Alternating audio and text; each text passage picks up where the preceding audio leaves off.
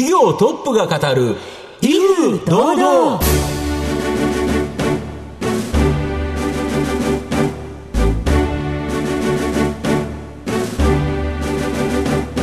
毎度相場の黒髪こと藤本信之です。アシスタントの飯村美希ですこの番組は巷で話題の気になる企業トップをお招きして番組の指揮者的役割である財産ネット企業調査部長藤本信之さんが独特のタクトさばきでゲストの人となりを楽しく奏でて紹介していくという企業情報番組です。今日ご紹介する企業はですね、はい。今年100周年っていうことで、ん。すごい。100年っていう歴史なかなか日本の企業でもないかと思うんですけど、面白い企業だなという感じですね、はい。皆さん予想はつきましたでしょうか？どうぞ番組最後までお楽しみください。この番組は情報システムの課題をサブスクリプションサービスで解決するパシフィックネットの提供財産ネットの制作協力でお送りします企業トップが語る威風堂々それでは本日のゲストをご紹介します。証券コード6306東証一部上場日光株式会社代表取締役社長辻勝さんです。辻さんよろしくお願いします。どうぞよろしくお願いいたします。よろしくお願いします日光株式会社は、兵庫県明石市に本社があるアスファルト、コンクリート製造プラントのニッチトップ企業です。えーそれでは辻さんの方からも簡単に御社のことを教えてください。はい。うちの会社は先ほどご紹介いただいたように100周年を迎えました。もともと日本工具製作株式会社っていう社名でスタートしまして、はいえーショベルスコップ鶴橋、それをスタートしてます。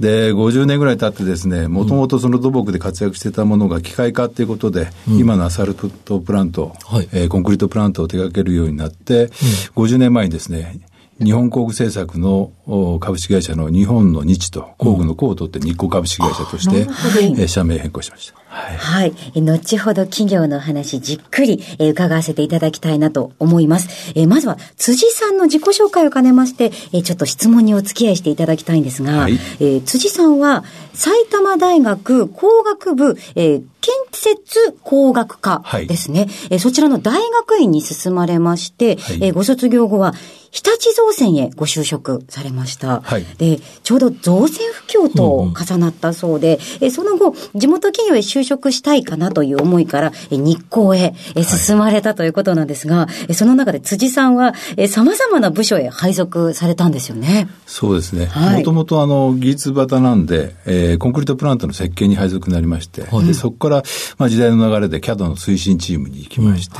設計にまた戻ってですね、管理職務めてたら、経営勉強しないかということで、あの、社長室に2年ほど行きまして、はい。はい。そこからがこう、いろいろな部署に、はい。えー点々と変わってですね、営業とかなんだかんだ。えー IT 関係の部門、えー製造、工事部門、はい。えー調達部門、はい。そして、ここ8年間、えー営業部門のトップとしてですね、はい。えー東京で単身赴任などをしておりました。はい。はいで、今現在に至っているということでございます。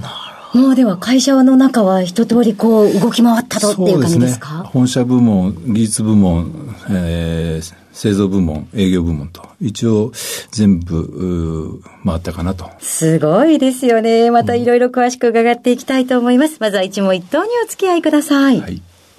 えそれでは辻さん、生年月日はいつでしょう？1960年の6月の4日です。59歳になりました。はい。ご出身はどちらですか？えー兵庫県、あの、今、辰野市。えー昔は伊保郡って呼んでたんですが、辰野市ですね。はい。どんなお子さんでしたか？まあ、体が大きくてですね、力持ちだったんですけど、まあ、おとなしいいい子だったとは思うんですけど、えっと、お勉強とスポーツだったらどちらがお好きでしたか？えー勉強もね、好きなものは好きだし、まあ、数学系、理系が好きだったんですけど、はいはい。どちらかというとですね、美術とか工作とかですね、はいえーああいった創作的なものが好きだったですね。はい。何作ってました？えっ、とね、一番好きだったのはね、まあ、昔でいう年賀状時期は木版があるでしょ？はい。えーああいった木彫が非常に好きで、自分でね、お年玉貯めて、はい。えー京都の菊一文字で高い彫刻刀を買った記憶はありますね。ちょっと、あの、渋いですよね。渋い。え、それおいくつの頃ですか？中学校です 中学生。すごい、あの、プラモデル作るの好きだったとかっていう方はよくお聞きしますけど、本当にね、お年玉い。っぱい貯めて、はい、えー、彫刻刀3本ぐらいかな、はい、あの、それと飲みを1本買った記憶がありますね。はい、でも中学生のお小遣いって考えると、そうそう、はいすごい。お年玉はたいてっていう感じですよね。しかも道具にっていうのが、渋い、渋い、かっこいいですよね、発想が。ありがとうございます。お褒めいただいて。はい。はい。様々お聞きさせていただきました。えー、藤本さんいかがでしょうか？で、大学を卒業ですね、日立造船に就職された後、まあ、2年半ほどでですね、はい、今の日光に、えー、転職されてるんですけど、ええ、これ理由っていうのはあったんですか？あのね、まず日立造船に入った時に橋梁の設計やってたんですはい、橋ですね。はい、で、非常に好きで永久構造物を作るぞっていう志も深かったんですが、うん、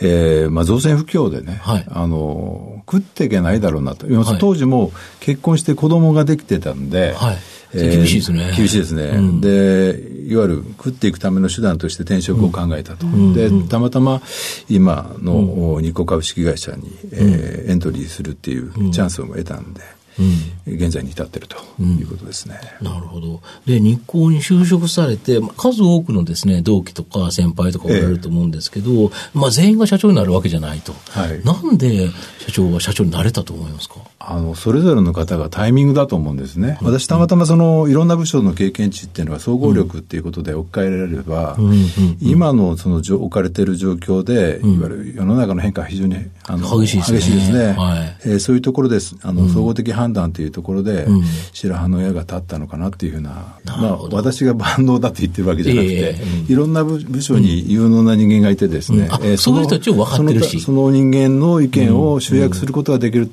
あの、ポストにあったのかなっていう、なるほど。はい、そういうふうには思っておりますけど。はい。皆さんには辻さんの人となりどのように伝わりましたでしょうか。え後半では辻さんが率います企業についてじっくりとお伺いしていきます。企業トップが語る、威風堂々。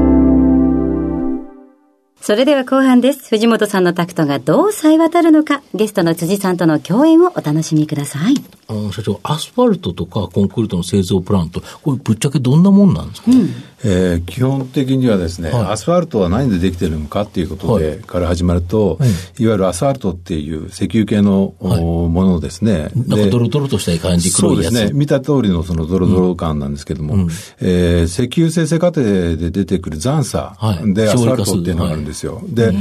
その残差を利用して道路の材料に使おうということで、そのアスファルトと、うん、えー、砂利、うん、砂で粉体、うん、えー、それをある一定温度で加熱してですね、練り上げると。はい、でそうすると今の、はい、で、出来上がり温度っていうのは170度ぐらいあるんですけども、はい、これ50度以下になると固まって、はい、えー、ちゃんとした道路の材料として出来上がると。で、コンクリートっていうのは、あの、砂利と砂とセメントと水と、うん。うん、で、いわゆるセメントが水で水反応を起こしてですね、化学反応を起こして固まるっていう。なるほど。まあ、基本的には構成的にはよく似てるんですけども、うん、セメントとアスファルトが違うぐらいで、えー、でも、その温度帯がね、常温で混ぜるのと、うん、100出来上がり温度が160度、170度にしなきゃいけないっていうことで、えー、いわゆる燃焼系の技術を利用するっていうアスファルトのなるほど。がありましてですね。なるほど。あと、業界全体、この二つの業界、どんな感じですか？えー、アスファルトっていうのはお客様でいうとね、道路会社さんなんですね。はい、まあそうですよ、道路作る、えー、で、コンクリートっていうのはもうビルもそうだし、うん、ダムもそうだし、うん、あのコンクリート構造物いろんなところありますけど。ということはあるとあれ、建設会社建設関係ですね。なるほど。はい。なるほど。こういうところがお客様で、これ、えっ、ー、と、昔はかなり多かったんですよね。そうですね。こう、世の中でインフラを整えなきゃいけない時期、うん、前のオリンピック以降ですね、うん。うん、えー、鉄道、新幹線ができて、鉄道が行き渡って、高速道路ができて、ビルもいっぱいできてっていう時代に、私どものアスファルトプラント、うん、コンクリートプラントが、え必要ということで全国に行き渡ったっていう、そういう過程ですね。なるほど。はい、そこからはだいぶ減ってきて、逆に言うと、競合が減っちゃったということですか？そうですね。あの、基本的には全国にもうプラントっていうのは行き渡ってます。で、アスファルトっていうのは、あの、温度が冷めると固まっちゃうんで、うん、えー、いわゆるデリバリー、搬送する時間制限っていうのは1時間半とか2時間。半。冷えちゃいますもんね。はい。はい、で、コンクリートも、えー、練り上がった時から化学反応がスタートしますんでね、うん、えー、これも、えー、1時間半とか、うん、えー、っていうような条件のもとで、あの、配達しなきゃいけない。うん、送り届けなきゃいけない。と、うん、いうことで全国に行き渡ったんですけども、うん、まあ、あの、基本的には行き渡ってインフラが出来上がって、うん、えー、もうこれ以上、えー、工事するとこはないねっていうふうに思われるかもわからないんですけども、いろんなところで、えー、リニューアルしなきゃいけないとか、うん。うん、整備も残っておりますんで、うん、なくなるってことはないんですね。えー絶対的な仕事量っていうのは、いわゆる保守メンテということで、うん、まあ、首都高ももうだいぶ老朽化して50年経つとやり直しっていうこともあれば、ねはい、当然需要は出ますし、はい、そうするとやっぱり日本でも今後安定的な、まあ、需要っていうのはあると。ね、あの、コンペティター、いわゆる競合他社っていう、はい。ことから考えるとですね、うん、アスファルトプラントもバッチャープラントも、うん結構、あの、撤退された企業さんが多くてですね。はいはい、で、まあ、あの、仕事量的には全体的には減ってるんだけども、うんうんえ競合他社が減ったってことで、うん、シェアが上がって、えー、シェアが上がってっていうことで、うん、私どもからすると、うん、えー、仕事量が減った感があるわけでもなく、うん、えー、まだまだ伸びしろはあるというふうに考えております。なるほど。あと、やっぱ海外というところに目が置くわけですけど、2019年3月期で海外売上高比率約12%と、はい、まあ、中国では減生産もされているという形なんですが、はい、もう海外市場の現状とですね、まあ、今後の見通し、はい、これちょっと教えていただけますでしょうか？まあ、中国、あの、今お話しいただいたように、あの、うん、独自で工場を持ってます。上海にありましてね、うんうんうん、今と、ても忙しい時まあそうでしょうね。めちゃめちゃなんか社会インフラ、はい、中国作ってますよね。そうですね。まあ、米中の摩擦っていうのはあるんですけども、うん、まあ、あの、国内のインフラ投資に対しては非常に旺盛でして、毎年のように仕事量が増えててですね、うん、売上も、あの、向上している状況なんですけども、うん、まあ、あの、環境に対しても非常に、あの、シビアになってきてましてね、えーあの生産性もそうだけども、うん、環境対策ができてない、えー、プラントを採用しないっていう国の方針も出てまして、うん、それからするとですね、日本で培った技術を展開すると、われわれ、え逆にですね、競争力を増していくっていうことになるのかなとなるほど。あと、この、それ以外にですね、アスファルト、コンクリート製造、プラント製造で培われた技術をもとにですね、環境関連機器の製造、これが、まあ今後大きな成長を期待できるというか、これ具体的にどんなやつあるんですか？あのね、一番ね、世の中で、はい、えー、こう目にしていただいたっていうのがね、はい、豊洲市場はありますね。築地から豊洲。が移った時に。で、その豊洲のその土地っていうのは、はい、結構油汚染とかですね、汚染土壌が多かったです、ね。まあ、物の工場ですからね。はい。で、そこで私どもそのアスファルトで培った燃焼技術を使ってですね、えー、油汚染土壌の油分を焼き切ってしまうっていう、はい、なるほど。要は豊洲の土地を掘って出てきた土っていうのを、入れて焼いちゃうと。はい。そしたら油分が飛んで、まあ、その、きれいな土に戻ると。戻すと。で、いうことで、えー、20万トンの、あの、その汚染土をですね、私どもの環境処理プラントとしてですね、処理させていただいたという経緯もございます。まあ、それ以外にも、あの、いろんな、あの、産業で出てきた、あの、ものをですね、再利用するっていう意味で、パソコンでもそうだし、携帯でもそうだし、車もそうだし、バッテリーいっぱいありますよね。で、これからどんどんどんどん増えると思うんですね。そうですよね。で、バッテリーの中には、その、レアメタルとか入ってて、はい、で、それを私どもの、うん、えー、燃焼技術で、えー、こんがり焼いてですね、はい、えー、焼けた後の、うん。灰がですね、はい、一時処理の終わったレアメタルを含む、うん、いわゆる有効な材料ですよっていうような、はい、そういう設備も収めてます。へえ、はい、バッテリーをこんがり焼く炉みたいなっていうか、そんなものもあるんですか？そうですね。大体バッテリーってね、樹脂系でコーティングされてるケースが多くて、あそうですよね。はい、で樹脂系の、ね、樹脂系っていうのは、まあ、い。わゆる燃料なんで、高温で熱するとか、あの大きな火で炙るじゃなくて、常年程度でその、えー、自分のコーティングの材料が燃焼するっていうようなね、まあ温度制御が非常に難しくてですね、はい、その辺はノウハウあるんですけども、うんえー、こういう環境関連機器ってやっぱり伸びますよね。えー、これからの注力事業の中の一番のターゲットというふうに、あの、定めております。なるほど。はい、あと、御社すごいのは、あの、従業員全員、今年パートに入った人も含めて、はい、えっ、ー、と、現在の株500株、はい、プレゼンされたっていうのは、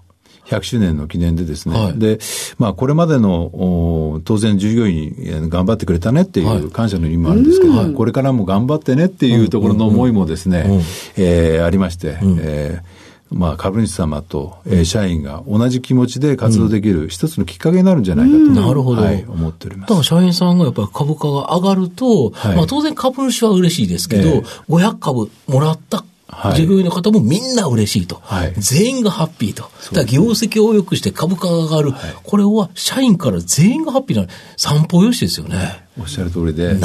あの、頑張れば、自分も含めての株主が、うん、あの、恩恵を受けるんだよっていうのを体感してもらいたいっていうのが一番ですね。うん、なるほど。会社への思い出も増しそうですよね。そうですよね。うん、まあ、最後、あの、御社の今後の成長を引っ張るもの、改めて教えていただきたいんですが。あの、既存事業の中では、はい、えー、もういわゆる建物もそうだし、道路もそうだし、保守の時代になってます。はい、で、プラントもそうなんですね。はい、今まで、えー、使っていただいたプラントを、未来を持つわけじゃない、いわゆる消耗部分もございますんでね、はい、入れ替えに対して強化していきたい、うん、で、新たなジャンルにも当然力を入れていきたい、うん、で、成長の部分っていうのは、ベースがあって成長なんで、ベースは大事にしながらですね、先ほどお話した環境関係であるとか、海外の進出、まあ、ASEAN も一番注力するターゲットなんですけども、そういうところで、えー、いわゆる規模を大きくする。うん、えー、そういった活動を、うん、あの進めていきたいと思っております。そうするとやっぱり今までのビジネスで堅実に設けて、はい、これでベースを作って、えー、新しい環境関連企業が海外で一気に大きく飛躍を図ると、はい、日光めっちゃ期待できるじゃないですか。ありがとうございます。期待してください。いや、もう面白いお話でしたね。なんだか授業を受けてるような気持ちで聞いてしまいました。ありがとうございます。さあ、番組もそろそろ終盤ですが、毎回ですね、いらしたゲストにお伺いしているものがございます。社長、あなたの心に残る四字熟語教えていただきたいんですが。四字熟語難しいですね。はい。で、あまり日常使わないんで、あの、質実合憲。はい。はい、これを私のこう座右の銘ではないですけど、うん、それに一番近い言葉ということで。これどういう時にあのね、普段使うことないんですよ。うん、で、これ実はね、私の高校の校訓なんですね。はい、で、質実合憲、友愛協調、自主創造、うん、えこの3つの校訓があって、うん、まあ一番最初に来てる質実合憲、うん、で、これは、まあ、いわゆる中身で勝負ですよっていう意味合いでですね、まあうちの会社のカラーにも一番合ってるのかなということで、今引っ張り出したんですけど。はい。ありがとうございました。はい、はい、楽しいお話たくさん聞かせていただきました。本日お越しいただきましたゲストは、証券コード6306東証一部上場日光株式会社代表取締役社長辻勝さんでした。辻さんどうもありがとうございました。ありがとうございました。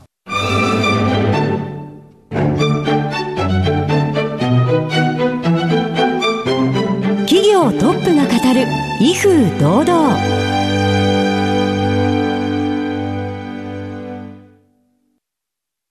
IT の活用と働き方改革導入は企業の生命線。東証2部証券コード3021パシフィックネットは IT 機器の調達、運用保守、クラウド活用まで情報システム部門をサブスクリプション型サービスでサポートし、企業の IT 戦略を応援する信頼のパートナーです。取引実績1万社を超える IT サービス企業。東証2部証券コード3021パシフィックネットにご注目ください。お送りしてきました企業トップが語る威風堂々そろそろ別れのお時間です。今日のゲストは日光株式会社代表取締役社長辻勝さんにお越しいただきました、えー、辻さんの選びました四字熟語は質実合憲でございました。ということでぜひ皆さん改めて聞いてみてくださいね、えー、番組終了後はラジコのタイムフリーはもちろんポッドキャストでもお楽しみいただけます。それではここまでのお相手は藤本信之と飯村美希でお送りしました。来週のこの時間まで。ほなさいならこの番組は情報システムの課題をサブスクリプションサービスで解決するパシフィックネットの提供財産ネットの制作協力でお送りしました。